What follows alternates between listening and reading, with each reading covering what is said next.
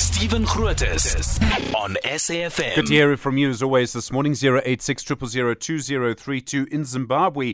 The main opposition there, the Citizens Coalition for Change, says it will now challenge the results of nine by elections held over the weekend. They were won by ZANU PF members and that could now give ZANU PF the votes or a supermajority in parliament to change the country's constitution. So, what happened, as I understand it, is there were elections in Zimbabwe earlier this year. After that, a person called Sengezo Tshabangu, who's never belonged to the Triple C, wrote a letter to Parliament claiming that he was the interim Secretary General of the Triple C and that some of these MPs were not members of the party. Now, the country's parliament then removed those members and ordered by elections, which were won by the ZANU PF candidates. But this person who wrote the letter never actually belonged to the Triple C. Very strange story. Promise Mkhwananzi is the spokesperson for the Citizens Coalition for Change in Zimbabwe. Promise, good morning. Good morning, sir. How are you? I'm well, thank you. Uh, as I so as I understand it, a person claimed to be your interim secretary general. He wrote this letter. He said your MPs were not formally members. You were then forced to have these by elections. How would you describe what happened here?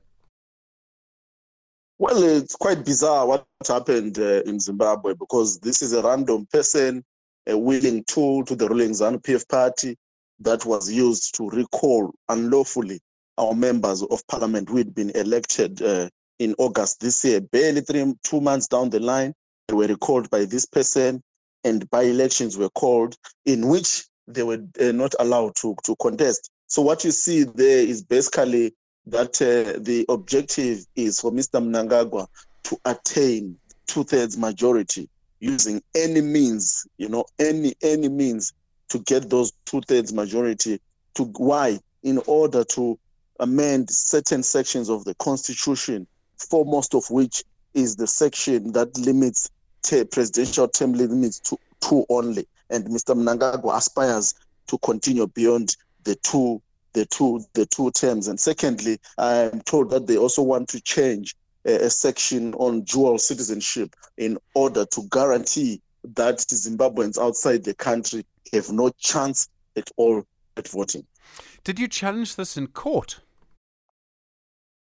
There's been several challenges that we put before the courts challenging Mr. Chabang's authority, challenging the the challenging the, the his authority, challenging the recalls, challenging everything that he has done. And for your own information, uh, the courts have become brazenly biased in favor of Mr. Chabang, including passing a judgment uh, uh, at the heart of the night on the eve of the election. And what is curious there is that uh, during the August elections, one presidential candidate wanted to withdraw his candidature and he was told that he needed 21 days notice uh, after the nomination court to do so. But this time around, the candidates were removed barely hours after the judgment.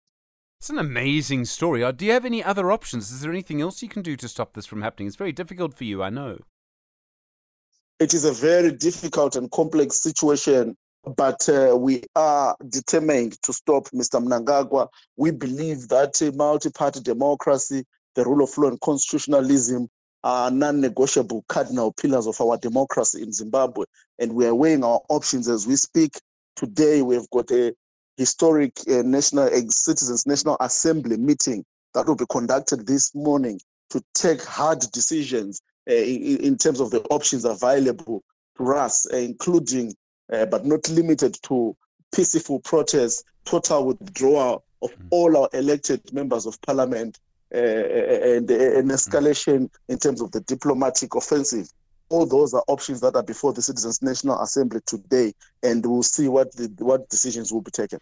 Promise, thank you very much indeed. Promise Mkhwananzi is the spokesperson for the Citizens Coalition for Change in Zimbabwe. As you know, of course, all sorts of questions there uh, around uh, ZANU PF. ZANU PF denies wrongdoing, but you'll know of the claims that have been made there in the past.